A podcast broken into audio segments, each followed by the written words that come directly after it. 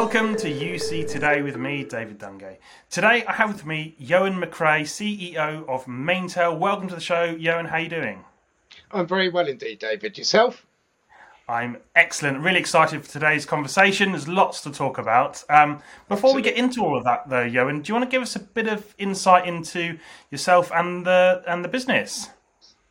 Yeah, certainly. Well, I'm uh, C E O of Maintel. I joined in October twenty nineteen, uh, obviously from Avaya previous to that. Um, and obviously joined Maintel, a, a, a superb organisation, um, great capability, and uh, very fortunate to have a great team at Maintel. Um, obviously, it was an interesting first year in terms of my first full fiscal, which was uh, uh, January, December of uh, of twenty, obviously posing various challenges that uh, we all had to face for the first time. But um, no, I'm thoroughly enjoying uh, being at Maintel.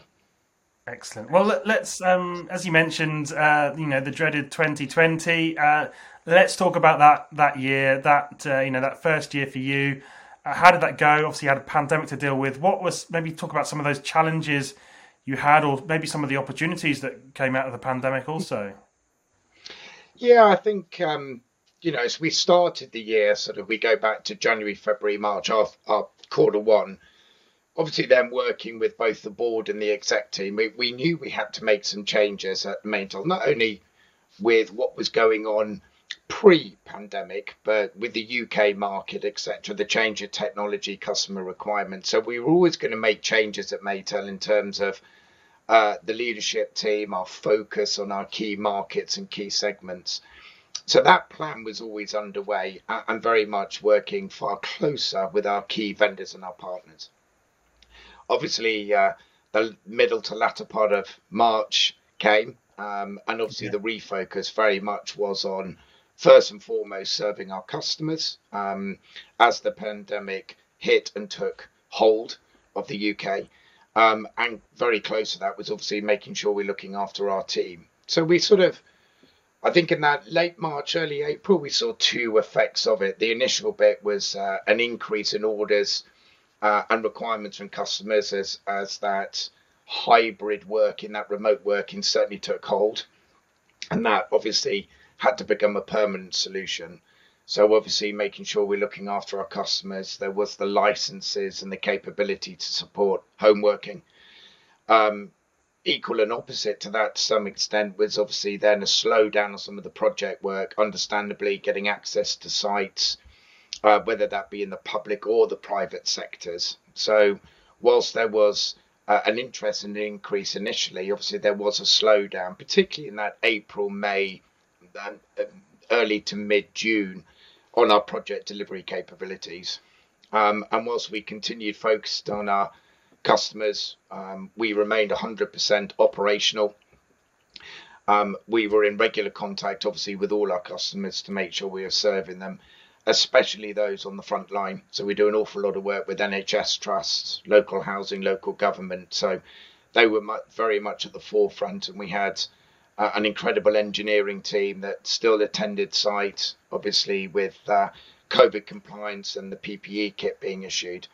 But they were superb and worked very closely with the customers. Uh, and I guess the second challenge of it was making sure our own team were were fit, well and healthy, and were able yeah. to work from home. Um, luckily, the business that we are and the technology we have internally is, is what we sell and serve to our customers. We're able to Uh, invoke remote working very quickly and very easily with no issues at all. Literally within a twenty-four hour period, five hundred eighty of the team members are working remotely, um, allowing us to serve. It was just a matter of keeping in contact with the team and making sure that they were, as I say, fit and healthy and, and their own mental well-being. Yeah, absolutely. Okay, well, maybe we could you could talk to me about what, what the focus is now. Obviously, we've um, we've come a long way in, in a year.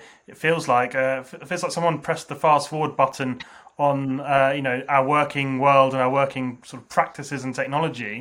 Um, you know, where where's Maintel's focus uh, this this year? Where where are you where are you looking? You know, and what's your sort of strategy behind that? Well, we sort of you know as much as last year was a challenge, it did allow us to look at the business very carefully and make um, some changes. So uh, we're obviously a public listed company or name.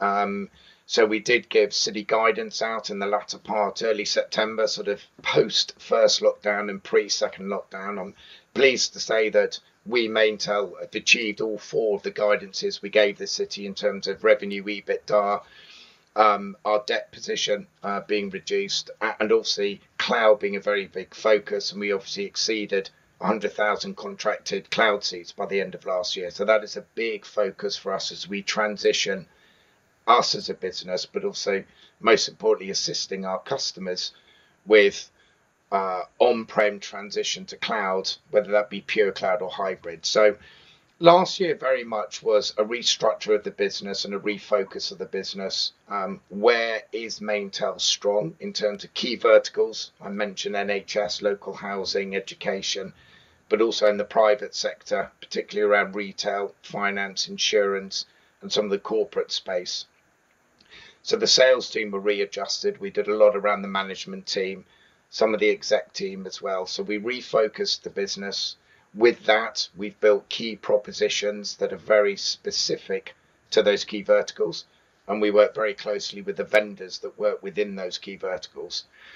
Um, so that was a lot of the planning from through last year. Um, and that was a big change to the business, really one of the biggest changes in terms of the structure and the focus and the strategy. We've obviously wrote a three-year strategy Uh, for our business. We've sort of done year one of it, so we're in the second start of the second year.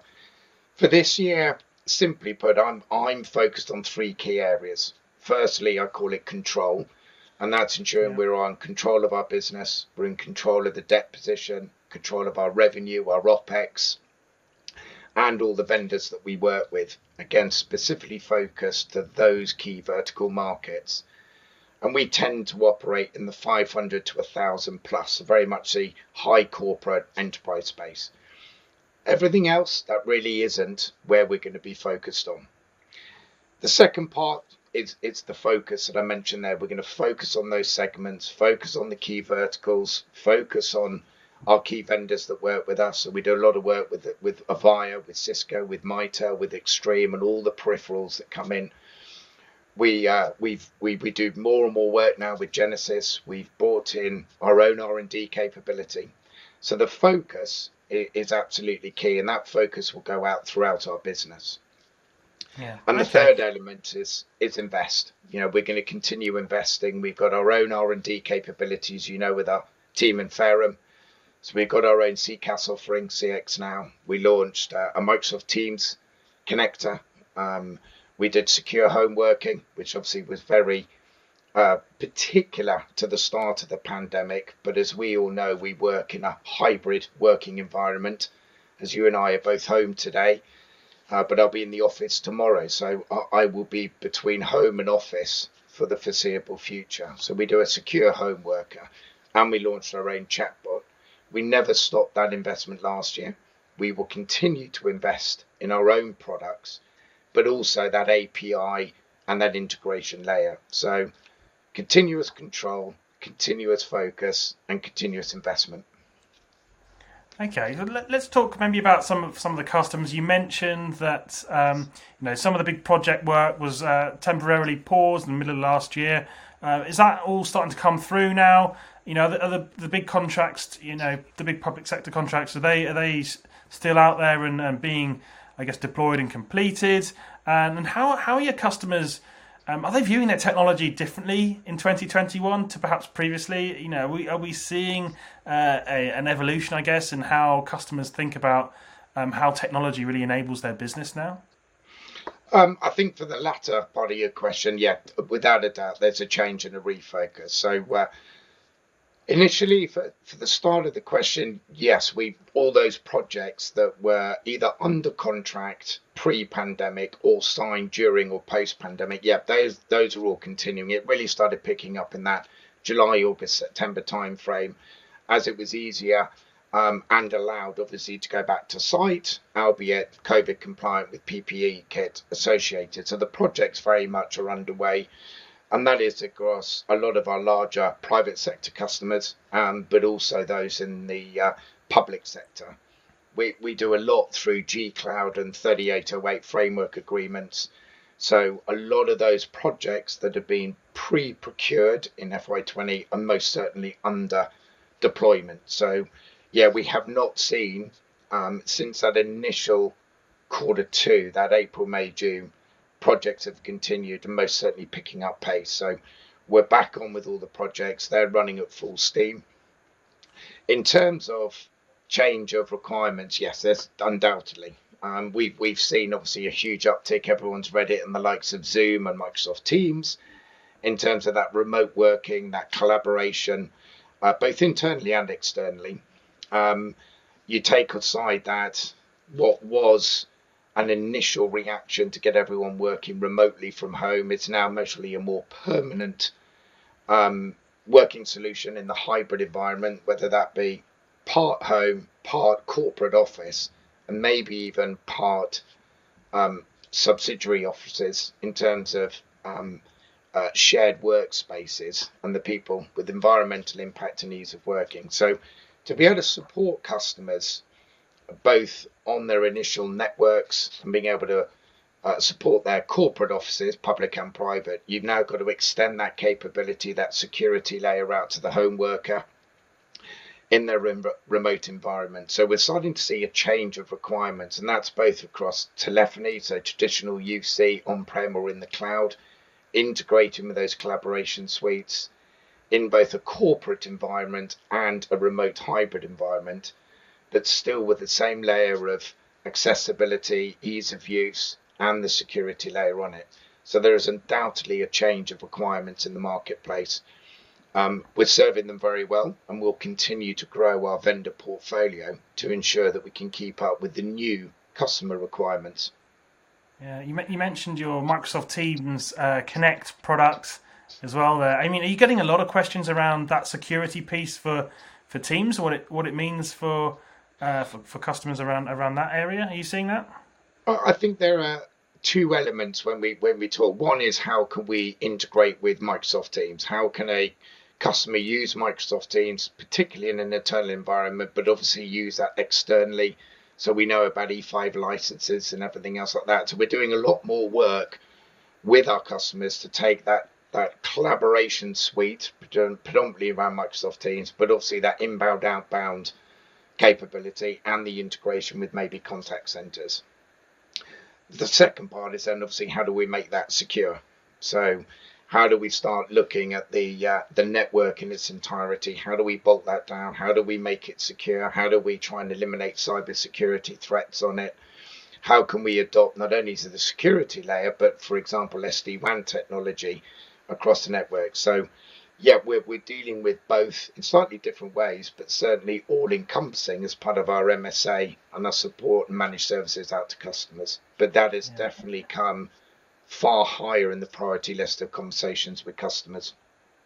Okay. Um, I wanted to talk to you, Eoin, about uh, consolidation in the market. We're seeing uh, an awful lot of big deals uh, flying around at the moment. You know, just, just recently, OneCom's picked up, um, you know, a, a few, you know, rather large uh, players in the market. You know, you, yourself, you've been subject to, you know, speculation, but I'm not going to ask you about that. Um, what I do want to ask you about is, you know, what are your thoughts on, on the consolidation you're seeing right now? What does that mean to the market? What does it signal to to, to you? Um, you know, is it is this pure land grab and scale? You know, what what what does this um, what does this mean to you? I guess. No, I mean you, you mentioned OneCom there. Obviously, just recently we've seen obviously more recent news with Sabio, uh, obviously with Gamma. Uh, at the start of the year there was Charterhouse. So there's there's a huge amount of that M and A ac- activity going on. Will some of it, not referencing those uh, names in particular, be a land grab, potentially maybe a geographical location for acquisition, maybe into a new vertical? But actually, if you look at the more recent ones, it's all about capability or capacity. So we talked about the different trends in the market, what our customers are starting to look for. So I think a lot of these acquisitions are sub- to, to adopt that skill set, bring in that technology to better serve their customers. Um, and it's certainly something that, you know, we at Maintel are, have started looking at, we will continue to look at. A, can we fulfill it internally with our own R and D capability, with our team at Ferrum, with our existing vendor portfolio? our widening vendor portfolio, or do we indeed have to start looking at acquisitions to build in what I can only see is either capability, skill sets and I P and functionality, or the capacity to be able to serve our customers? So I, I think it's more capability, capacity and skill set to better serve today's environment, and indeed where we see the, the customer requirements changing over the next two to three years. And I think that resonates with a lot of the recent M and A activity we've seen. Yeah, absolutely. Okay, um, the future of the comms channel, uh, Eoin, you know, what what are your thoughts? Um, the the humble reseller, you know, what part to, to play do they have in this in this market? You know, we're seeing big brands coming in with more self-service options than than ever. You know, all these large ecosystems uh, being developed. You know, what what what is your um, you know, feeling on the future of the of the comms channel? Well, you look at um, the M S P market, and, and everyone's got different African names for it. It's still set to grow. You know, it's a, globally it's still a multi-billion uh, dollar business, and it's set to grow um, uh, continuously over the foreseeable future. And I think you have to look from the customer perspective. I don't think there's a single vendor that can now deal with all of what the customer requires, whether you look at U C C, security, networks, calls, lines, minutes, mobile integration. Um, so you've got to look at multiple vendors, uh, and customers don't want to have multiple vendors, vendors to manage, try and integrate all of those to come up with a solution. So for a system integrator and managed service provider, there is undoubtedly a bigger role and therefore a bigger opportunity Um, in not only the U K market, but the global market. So it's really a, a case of really understanding which verticals you operate in and, and what is it your customers require today and what will they require in the future.